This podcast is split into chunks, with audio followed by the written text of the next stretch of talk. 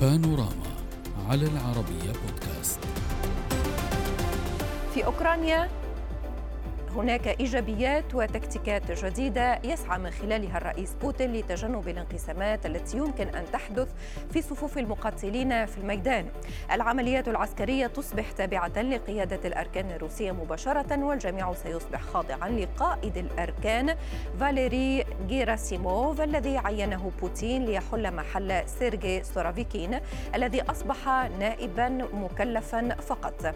تحرك جديد من طرف فلاديمير بوتين يرى البعض أن أن هدفه هو إنشاء قيادة عسكرية موحدة لجيوش مختلفة تحت لواء واحد. يضم قوات الدونباس الانفصالية ومرتزقة فاغنر وقوات قاديروف وأيضا فرق المتطوعين. في حين يرى البعض الآخر أن خطوة بوتين جاءت نتيجة مخاوف كبيرة من احتمالية حدوث تصدعات ولتجنب أي انتكاسة محتملة بين القوات الموجودة في شرق وجنوب البلاد خصوصا وأن قائد مجموعة فاغنر وجه انتقادات كبيرة للجيش الروسي وقال إن قواته هي من قامت بتحرير بلدة سوليدار لوحدها. غير أن وزارة الدفاع الروسية قالت إن قرار الاستبدال يهدف إلى تحسين جودة وفعالية إدارة القوات الروسية.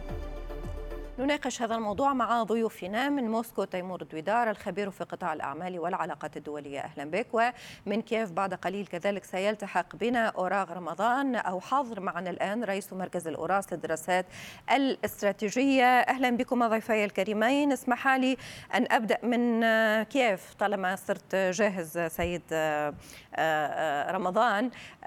لأبدأ في الواقع بتعليقات الأوكرانيين بخصوص هذا التغيير الثالث لقائد العمليات العسكرية في كييف يقول الأوكران بأن هذا التغيير يدل على فشل آه، وصعوبة العملية العسكرية لماذا؟ طبعا عندما يكون التغيير بهذه الطريقة ونعرف أن القيادة العسكرية بروسيا تم تغييرها يعني أكثر من ثلاث مرات يعني بخصوص تعيين القائد على القوات المسلحة وكذلك عندما يخص التغيير أعلى هيئة وهي الأركان العليا أو قيادة الأركان للقوات المسلحة الروسية. هذا يعني أن هناك خلل نظامي في تسيير العملية العسكرية بأوكرانيا حسب القاموس الروسي لأن سوراكيفين سورافيكين أصبح الآن نائبا لرئيس الأركان القوات المسلحة الروسية في توقيت عصيب. يعني رغم كل ما يروج بخصوص التقدم الحثيث للقوات المسلحة على محور سوليدار وباخموت لكن نعرف أن الروس يفقدون يوميا يعني المئات من الأرواح وكذلك في العتاد والقوات المسلحة الأوكرانية بمقاومة شرسة يعني لم تقدم ما يريده الإعلام الروسي وما تريده البروباغندا الروسية. ولذلك فهذا التغير بشكل متناغم ومتزامن مع العمليات العسكرية القائمة الآن في الدنباس هذا يعني أن هناك خلل نظامي في الاستراتيجية الروسية. هناك مثل روسي أنه لا نغير الأحصنة ونحن يعني في الاستراحة. يعني يجب أن نواصل مع نفس الأحصنة فقط هذا مثال روسي إذا, إذا كانت الأحصنة رابحة سيد رمضان إذا كان الحصان رابح ولكن خلينا ناخذ رأي الأستاذ ودار حول هذا الموضوع. هل هناك خلل تنظيمي خلل استراتيجي خلل في إدارة هذه العمليات العسكرية؟ كما يرى السيد أوراق سيد ودار شقين أعتقد دون الدخول في المسائل العسكرية. الشق الأول لاحظنا انتقادات كثيرة من السيد بريغوجين والسيد قاديروف لتحركات القوات التابعة لوزارة الدفاع الروسية في أوكرانيا. وكان هناك جدال واسع حتى وزع إعلاميا في الداخل الروسي وخارجها بهذا الصدد. ف يعني لاحظنا أن هناك احتكاك بين آه، القوات آه، من المرتزقة وإلقاء اللوم على القوات النظامية. فرأينا أن هناك لعب سياسي نوعا ما. فربما لهذا الغرض تم يعني وكان هناك هجوم أيضا على رئيس الأركان من قبل قوات المرتزقة تبع بريغوجين ربما لهذا الغرض ولكن هل تشير سيد ودار فقط بالنسبة لهذه هذه القراءة هل تشير إلى أن بريغوجين ليست أو ليست كاملة. فقط هذا التفصيل لأنك تقول بأن وكأن هناك صراع داخلي بين الجيش النظامي وبين القوات المرتزقة. نتحدث عن قوات فاغنر لأن قوات فاغنر كذلك اتهمت الجيش الروسي بأنه خاصة فيما يخص باخموت. لن أتحدث عن خيرسون أو عن آه، مناطق أخرى ولكن في بخموت كانت هناك انتقادات وجهتها قوات فاغنر للجيش النظامي الروسي. هل ترى دقة في هذه الاتهامات أو هناك حسابات داخلية أكثر منها؟ أعتقد حسابات ربما حتى ليست داخلية. ربما حسابات يعني تخيل المرأة أنه هو ركب السماء. فبالطبع لا جدال لا هناك لا نستطيع حتى أن نقارن قوات فاغنر تعدادها ومقدراتها وقدراتها مع الجيش الروسي النظامي الذي حتى الآن لم يستخدم في أوكرانيا بكامل طاقته. لكن الشق الآخر الذي أردت أن أوجه لك له نظركم ربما هناك تحول في الرؤية لهذه العملية العسكرية التي تسمى في روسيا رسميا عملية عسكرية محدودة. في أوكرانيا آه، وتطرق إلى إعطاء إعطاء القيادة آه، الكاملة. أنت ذكرت أن ذلك ثالث قائد. لا سورافيكين أول قائد للعملية العسكرية. ولكن لم يكن هناك ولكن ولكن قيل بانه مع بداية هذه العملية العسكرية كان هناك تكتم على اسم القائد. فيما بعد جاء القائد سوروفيكين بقي ثلاثة أشهر. والآن تم تغييره إلى القائد جيراسيموف okay آه، من المصدر سيدتي. آه، التدخل في أوكرانيا حصل عن ثلاث محاور وكل محور كان له القائد تبعه. آه، القائد للمنطقه التي كانت المنطقة العسكرية التي كانت تدخل أوكرانيا. يعني المنطقة الغربية المنطقة الجنوبية مثل اللواء لاب لابين أو جنرال لابين آه، نعم. وغيرهم. فالسيد وكانوا آه، آه، بالطبع كان هناك تنسيق لكن كل واحد منهم كان يرى القيادة بقيادته ويديرها. سيد سورافيك وهذا شيء مريب طبعا لا أريد الخوض في ذلك. تم تعيين سورافيكين نوعا ما إدارة إدارة متكاملة أصبحت أن تحدث في آه في تلك المعارك.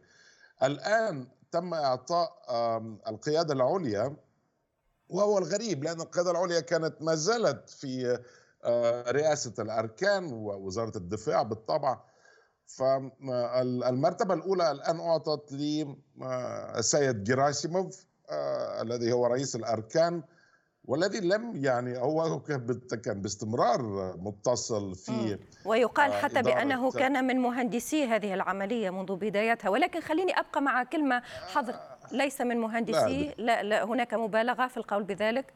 أنا؟ أي قلت لي بأنه لا أنا لا أدري شوفي أنا لست أنا يعني على مدار عدة سنين لست في الداخل لوزاره الدفاع الروسية. فلا أدري من هو المهندس صراحة لأن ذلك المهندس إن كان فعلا مهندس لكن استطاع آه، السيطرة في آه، وقت وجه طيب آه، تطرح مجموعة من الاستفهامات سيد ويدار ولكن على الأقل تقيم هذا التغيير بالقول بأن هناك رؤية جديدة. هل ترى سيد رمضان بأن هناك رؤية روسية جديدة للتقدم بهذه العملية العسكرية؟ وما مدى نجاعة هذه الرؤية الجديدة؟ ما مدى قدرتها على فصل الموضوع؟ حقيقة ليس هناك جديد. الروس آه، يذهبون باستعمال التعداد للقوى الحية وهذا يأتي في إطار ما يعرف بالتعبئة الجزئية وكذلك أتت نماذج من التسليح الروسي الثقيل لأن روسيا منذ البداية كانت تتصور أنها ستحسم المسألة خلال أسابيع أو شهر ولذلك كانت عملية عسكرية خاصة محدودة كما ذكر الضيف. ولكن عندما واجهوا المقاومة الأوكراني والدعم الغربي بالسلاح وكذلك بالمعلومات الاستخباراتية الفنية والتفوق الفني طبعا لحلف الشمال الأطلسي في هذه المرحلة على روسيا. ذهب الروس باستعمال الخشونة يعني الذهاب باستعمال القوة العسكرية المباشرة التدمير بالمدفعية الثقيلة وبالطائرات. وأوكرانيا يعني ليست لديها طيران يعني يتوافق ويتناغم مع القوة الجوية الروسية فهذه ليست يعني مرحلة جديدة هي مواصلة لما سبق. يعني روسيا تريد أن تسيطر على إقليم الدنباس كلية. لأن سمعنا بوتين منذ أظن أكثر من شهرين أكد في كلامه نحو عملية ما يسمى حماية الدنباس وهذا أصبح مصطلح جديد مرادف لما يعرف بالعملية العسكرية. الروس الآن يحضرون لهجوم حسب ما نفهم انطلاقا من هذه العمليات باستعمال عامل الشتاء كما يقولون القائد قائد الشتاء الشتوي وقائد سرافيكن الذي يدعى كذلك ارمجدون ولكن للأسف الشديد درجه الحرارة في هذا الشتاء آه، أو في هذا الموسم ليست بما يريدونه. يعني إلى حد الآن الشتاء لم يكن حليفا لروسيا الاتحادية. فالإجابة على السؤال فنحن نعم. نتوقع أن الروس يحاولون السيطرة على مدينة باخموت طبعا من أجل الانتقال للوصول إلى كراماتورسك وسلافيانسك يعني ستكون هذه كذلك عبارة عن عملية آه، طويلة المدى طويلة النفس لأن في حين ستصل المعدات الغربية من كما تعرفون أن هناك دعم بالدبابات الثقيلة الشالنجر وكذلك التي و نعم. نعم. نعم. الكثيرة بدأت تصل إلى الجبهات الأوكرانية وكذلك منظومة باتريوت ومنظومات أخرى. فأظن ولو في حال السيطرة على باخموت هذا لن يعطي النتيجة التي يريدها الروس. فهم سيغوصون في مستنقع كراماتورسك وسلافيانسك ولن تتم عملية تحرير الدنباس أظن في السنة القادمة يعني قبل الشتاء ولكن تحدثت صحيح ولكن سيد رمضان تحدثت عن معركة بخموت والبعض يعتبرها معركة جد مهمة سيد ويدار. هل معركة بخموت خاصة وأن قائد فاغنر آه، في وصفه لطريقة الاقتتال في الداخل يقول بأنه في بخموت كل بيت وكأنه قلعة محصنة. هل معركة بخموت هي التي دفعت بهذه التغييرات العسكرية تعتقد؟ سؤال موجه الخطوط الدفاعية الأوكرانية معمولة بتجهيزات هندسية ذكية في كل المدن في كل مواقع الدفاع. آه، التحصينات الخرسانية والمنشآت الهندسية الدفاعية آه، معروفة. فهناك انتقادات في روسيا لماذا يتم آه، مهاجمة المهاجمات رأسيا. آه، إلى في هذه المدينة وفقدان كثير من من العسكريين. آه، لكنني يعني ليس لدي تعليق يعني على ذلك. هناك يتم كسر عظام في آه، فيما نشاهده.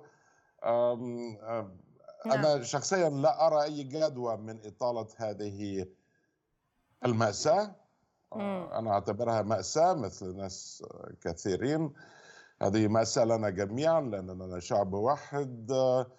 ولكن إن كان هناك عزيمة سياسية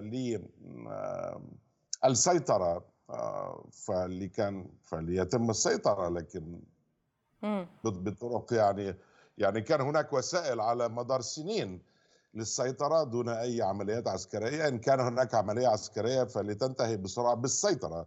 وهو هو تساؤلات حضرتك تساءلها البعض كذلك في الداخل الروسي والأكيد بأن الكثيرين يتساءلون عن ما مدى آه، نجاعة هذه العملية ولماذا دفع الروس بهكذا عملية؟ البعض حتى يتحدث بانقسامات داخل الجيش الروسي. على كل سأكتفي خصوصا الجنرال الشتاء أود أن أرسل رسالة للدكتور رمضان وغيرهم الذين يتحدثون عن ذلك الهراء. جنرال الشتاء كان مستخدم في وكان حظ بالنسبة للقوات السوفيتية أثناء الحرب العالمية الثانية ضد الألمان أثناء توغل الألمان في الشتاء 41 تجاه موسكو. نعم. الذين لم يكونوا مجهزين لا بالوقود الشتوي ولا باللبس الشتوي. فلا داعي لاستخدام هذا آه، اللفظ في ضمن الروس الذين يتقاتلون بعضهم البعض الآن. طيب. طيب. الكل مجهز طيب وصل تعليق حضرتك. سأكتفي بهذا القدر على أن نتابع بقية التطورات ولكن في حلقات أخرى. شكرا جزيلا لكما من موسكو تيمور دويدار الخبير في قطاع الأعمال والعلاقات الدولية. وشكر كذلك لضيفي من كييف أوراغ رمضان رئيس مركز الأوراس للدراسات الاستراتيجية. شكرا لكما. بانوراما. على العربية بودكاست.